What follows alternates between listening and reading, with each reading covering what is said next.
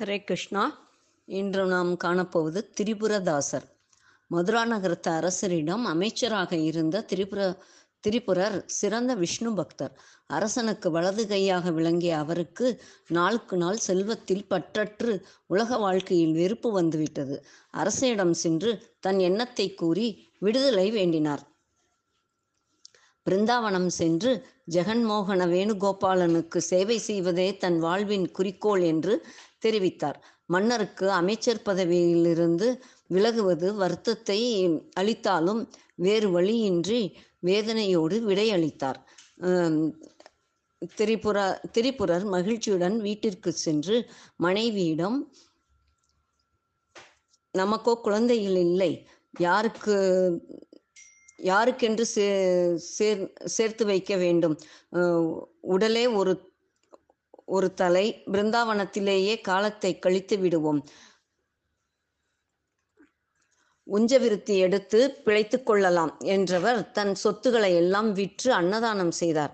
ஆலய திருப்பணிகள் ஏழை பெண்களுக்கு திருமணம் செய்வித்தல் போன்ற பல தர்ம காரியங்கள் களிலும் செல்வம் கரைந்து போகவே இருவரும் உஞ்சவிருத்தி எடுக்க ஒரு பித்தளை செம்புடன் பிருந்தாவனத்திற்கு புறப்பட்டனர். தினமும் பஜனை சுவாமி தரிசனம் பகவத் பாராயணம் இப்படியே அவர் காலம் கழிந்தது. கோகுலாஷ்டமி உற்சவம் விதவிதமான வண்ண பீதாம்பரங்களால் கண்ணனை அலங்கரித்தனர்.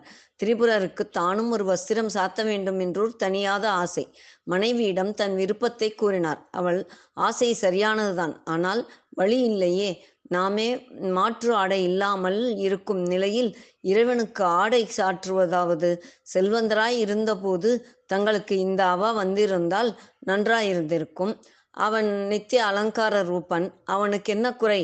நாம் தந்த நிறை நாம் தந்தா நிறைய போகிறது அவனுக்கு கோடிக்கணக்கான பக்தர்கள் கொண்டு வந்து குவிக்கிறார்கள். வேண்டாத கவலையை வேண்டாத கவலையை விடுங்கள் என்றான். திரிபுரராவ் சமாதானம் அடையவில்லை. உடலிலோ கண் மூக்கு போன்ற அவயங்களில் பிரதானமாக இருந்தாலும் கால் கண்டு விரல் நகமும் அத்தியாவசியமானது மா பலா கொய்யா மாதுளை என்று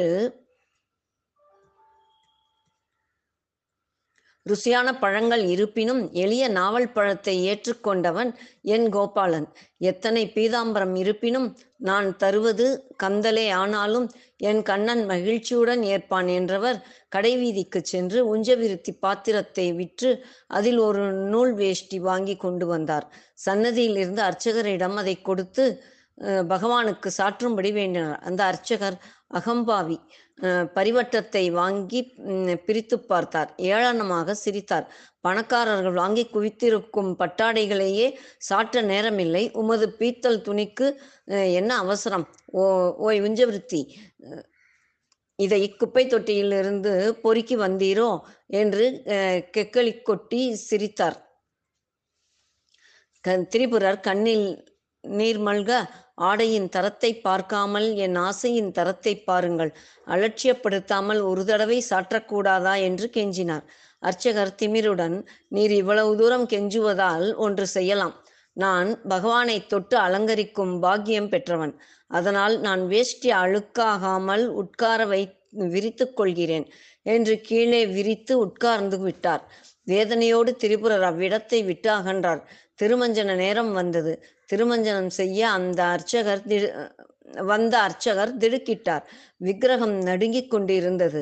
இதென்ன உற்பாதமோ? என்று பயந்து பரிவட்டத்தால் விக்கிரகத்தை ஒற்றினார்.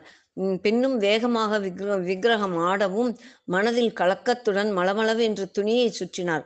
தடதடவென்று சப்தம் பட் பட்டு பீதாம்பரங்களால் போர்த்தினார். தோன்றினபடியெல்லாம் பிரார்த்தனை செய்தார். தூபம் தீபம் மகிழ் குங்குமப்பூ கற்பூரம் என்று சூடேற்றி பார்த்தனர். என்ன செய்தும் நடுக்கம் நிற்கவே இல்லை. செய்தி அறிந்த மக்கள் இந்த அதிசயத்தை கூட்டம் கூட்டமாக வந்து பார்த்தனர். நள்ளிரவு தலைமை அர்ச்சகர் கலை கலைத்து கோவிலில் ஒரு இருட்டு மூலையில் முடங்கி கிடந்தார்.